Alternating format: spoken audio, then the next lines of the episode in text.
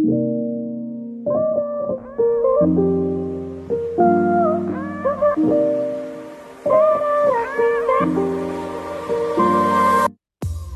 there, and thank you for tuning in to Asking for a Friend. My name is Catriona Boffard, and I'm a clinical sexologist and psychotherapist. This podcast provides you with evidence based information and real world advice about getting to know yourself better sexually, and it covers all those topics that we would rather ask about for a friend. Just a warning this podcast may contain conversations of a sexual nature and isn't suitable for kids. I can't quite believe we're at the end of season one and in the final episode. And I wanted to end each season with a question and answers episode, as I get so many of these through Instagram, when I'm talking to people in person, from friends and family, that I thought it would be really helpful to have an episode where it's it's not about one specific topic but lots of different little things. So there's no guest today. It's just me answering some questions you've sent in to me or you know asked me in person after bumping into each other masked and socially distanced of course.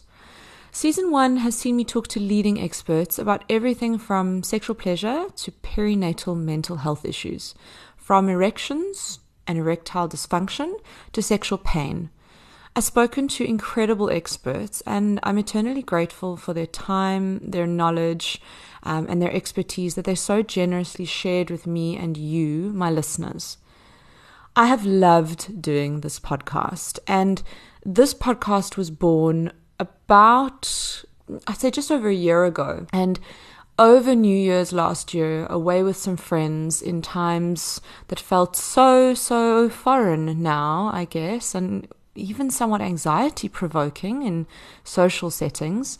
I discussed the idea for the podcast with friends and it came together. But COVID had other plans, and the first part, um, well, well over the first part of 2020 was a corona coaster, to say the least. Extremely emotional for myself, for my loved ones, um, having to help clients navigate it themselves. You know, I am a, a clinical sexologist, but I'm also a psychotherapist. And so much of my work this year has been helping people just process and manage the emotions that are coming up around this experience. And so it kind of got put on the back burner. And finally, in the kind of second part of the year, I decided I couldn't wait any longer. I'd been so desperate to put this out. And the idea of calling it Asking for a Friend, who I need to credit a lovely lady in New York by the name of Hannah for that, came about because while I try and talk about sex in the most no nonsense, shame free way. I haven't always done that. And I, too, have had sex be this topic that was quite taboo, quite embarrassing, quite shameful. And I've wanted to ask questions on behalf of somebody else rather, rather than it be known it's about me. And I think it's a really fitting title. And I, I'm very grateful to a lot of you who've told me that they feel the same way.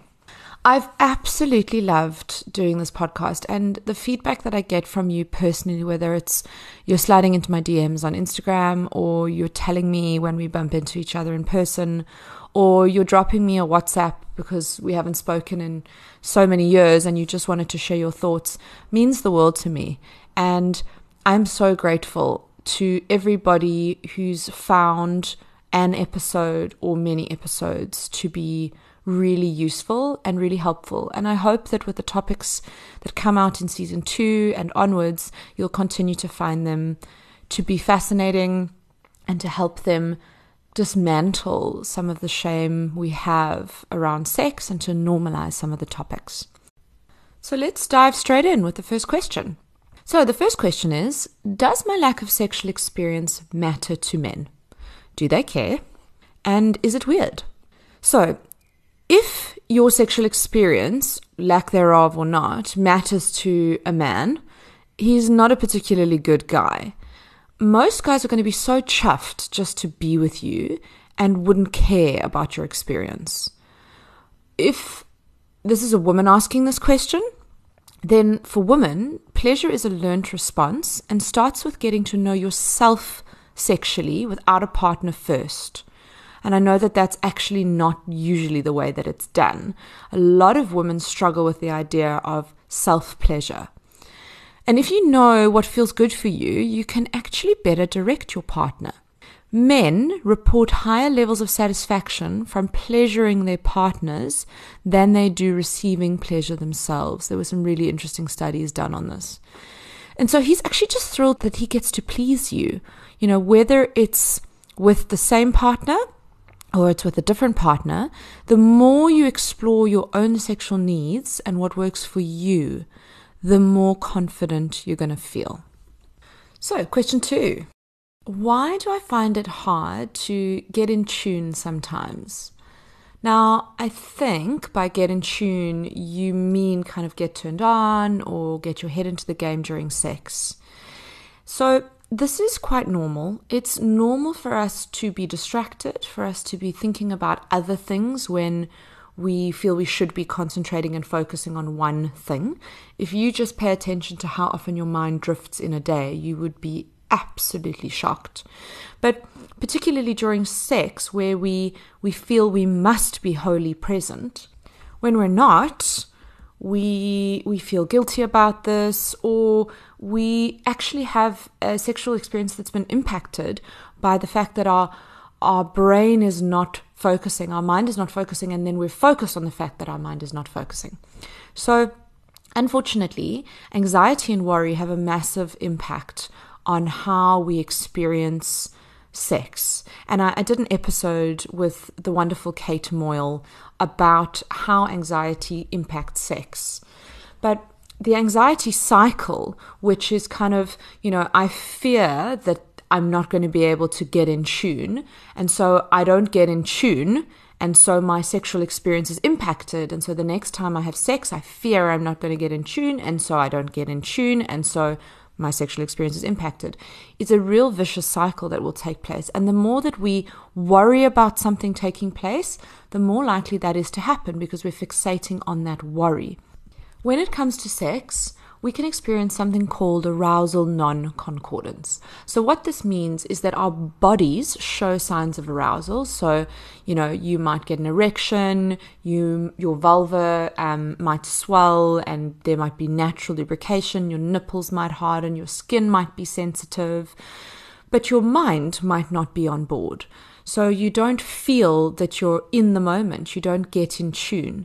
And the opposite can be true as well, where our mind feels like it's on board, we feel like we're in it, we can't wait for this, but our body just doesn't quite show those signs that it's it's it's caught up yet. So there is the possibility that by not getting in tune, there might be some arousal non-concordance happening where the mind and the body are not on board together. But also, I suppose if this is happening more regularly, then we also need to look at the context in which sex is happening, you know, or around which sex happens. Are you highly stressed? Are you and your partner in a good place in your relationship? Do you feel attracted to the person that you're having sex with? Um, are you struggling to cope with something personally? Anxiety, depression? Are there body image issues? getting in tune sexually is something that we do need to work at. It doesn't just happen. We do need to put effort into it. And so, for the person asking this question, what I would do is actually get you to practice some mindfulness outside of the bedroom, outside of sex.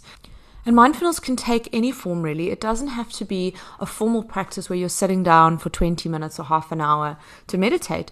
It can be standing outside, looking into the garden for five minutes, listening to what you can hear, paying attention to what you can see, noticing what you smell, noticing what sensations you feel on your skin, perhaps being aware if there's any taste in your mouth, you know. It can just be engaging your five senses. The way that I would describe it to people is is your mind full during sex or are you mindful during sex? But I guess it is important for me to say that the more pressure that you place on yourself to get in tune, the more pressure that you place on yourself to get in the zone, the the more difficult it's going to be because that is going to cause an anxiety cycle. So try and focus on sensations during sex.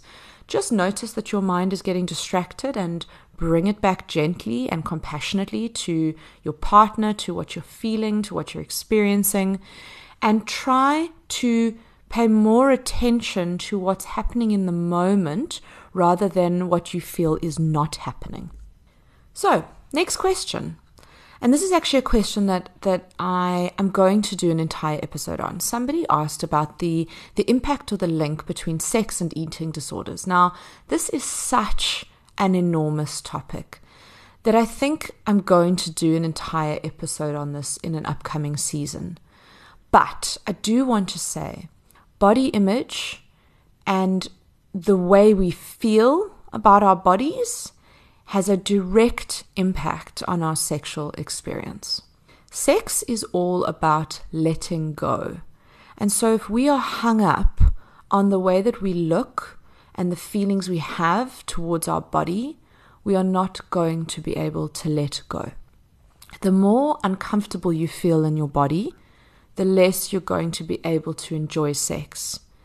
And there's a high correlation, unfortunately, between eating disorders and sexual difficulties, such as sexual pain or difficulties having an orgasm. And this is not specific to those who identify as women, this is specific to all people.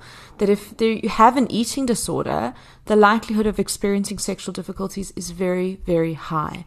So the more negatively you feel about your body, the more likely it is you're going to struggle to let go sexually, and thus the more likely it is you're probably going to struggle with some sexual difficulties. So, look out for this episode in an upcoming season. I think it's a particularly fascinating topic. I work with a lot of people who have eating disorders and struggle with sexual difficulties, and perhaps often don't make the link between the two. Next question Why do some people like hurting the other during sex? Isn't that abusive or are there psychological reasons? So let me first put this caveat in. As long as what you're doing sexually is safe, it's sane, and it's consensual, then really you can kind of do whatever you want sexually as long as a partner wants to do it too. Some people do find pleasure in receiving pain, that's more masochistic and others find more pleasure in giving pain, that's more sadistic. But if, as their partner, you are not comfortable, you have the right to say no and to not participate in something that doesn't feel safe and doesn't turn you on. It may be that someone's affinity to hurt another during sex has developed out of their own experiences sexually growing up, whether that is from trauma, whether that's from reading or watching something or being exposed to something when they were younger. But if what they want to do, if hurting somebody else during sex is not safe, it is not sane, and it is certainly not consensual, then we do have a big problem. Is it normal that I've never had a vaginal orgasm, but my girlfriend has them all the time? So, before I answer this question, I actually want to discuss the notion of different anatomical orgasms. And you can't see that I'm air quoting that because, because this is a podcast. But I like to put this, get this point across, and I think I need to get it across early. I don't think it is helpful for us to define orgasms by an anatomical part. I do think that it's unfortunately not inclusive, but it also just kind of takes away from the fact that an orgasm is an orgasm is an orgasm. If you experience this type of pleasure, then that's just that's just awesome, great, that's fantastic. Whether that comes from internal stimulation or external stimulation. So when we define orgasms by organs, we sometimes do get the sense that one is better than the other, or we should be able to orgasm from stimulation to different parts. And this is simply not the case. So the way that I want to define it is that yes, or the way that I want to answer it, should I say, is yes, it's it's completely normal that you've never had what you're feeling is a vaginal orgasm, um, but your girlfriend has them all the time. Some women, because this person is talking about vaginas, so I'm going to talk about women for a second, some women will naturally experience more pleasure from internal sensations and others from external stimulation only. The majority of, of women will not climax during penetrative acts. You know, sexual intercourse, um, fingers, um, toys most women need clitoral stimulation to orgasm. So if you have a clitoris, that is what is going to need to get stimulated the most. That is where the majority of the nerve endings are. And when it comes to the differences between us, you know, the clitoris actually is not just what you see on the surface, but that tiny little organ extends right down onto either sides of the vaginal canal. Now, the vagina is what is inside. The vulva is what you look at when you when you was what you see when you look at yourself in a handheld mirror. I have to be honest, but even until you know, shortly after I qualified, nearly about a decade ago, I called the external genitalia the vagina. We are misinformed when it comes to that, so I think I just wanted to caveat that. But the clitoris, it's only the smallest part, or if you could almost imagine just like bending your pinky finger and seeing the top of that knuckle, it's the smallest part that we're seeing, but yet there are two legs, they're called the crura, that extend right down inside the, the vagina and the genitalia and the pelvic floor. And for some women, when they're getting internal stimulation, they're getting stimulation still to the clitoris, but there's more sensitivity there. And for others, when they're getting external stimulation, that is when it's really going to bring them pleasure. So, the way that I like to look at it is that there is no better type of orgasm. If you're having an orgasm, if you're reaching that type of pleasure state, fantastic, whether that's coming from external stimulation, from internal stimulation, whether that's coming from a penis or a finger or a toy or a strap on or something completely different. There is no one that is better than the other. So, the next question whether sex with a larger woman is as pleasurable to men. I think that the real challenge here is that what you see as desirable in pop culture, like movies and porn, creates a completely false and unrealistic expectation of people's desires and preferences. Sex with anyone can be pleasurable, no matter what body shape they are or you are. And actually, in African culture, women who are larger, who are of a bigger body shape, are revered and men find them more desirable. So, this has actually everything to do with one's personal preference and who one is attracted to, and nothing to do with seeing sex with different body types as more or less pleasurable. And then the final question for today's episode What impact do antidepressants have on me sexually? Unfortunately, like all medication, antidepressants or SSRIs, as I'm going to refer to them here, they will have side effects. And unfortunately, one of the biggest problems with SSRIs is their effect on sexual functioning. So, common problems that we see are delayed ejaculation, difficulty reaching orgasm, and lowered sexual desire. And actually, it's, it's a bit of a chicken and an egg because depression will impact your interest and arousal for sex, and the medication that you take to treat the depression is also going to impact it. Now, there are some SSRIs that have a lower impact on sexual functioning, and I'm not a medical doctor, so I'm I'm not going to speak specifically here to which one those are.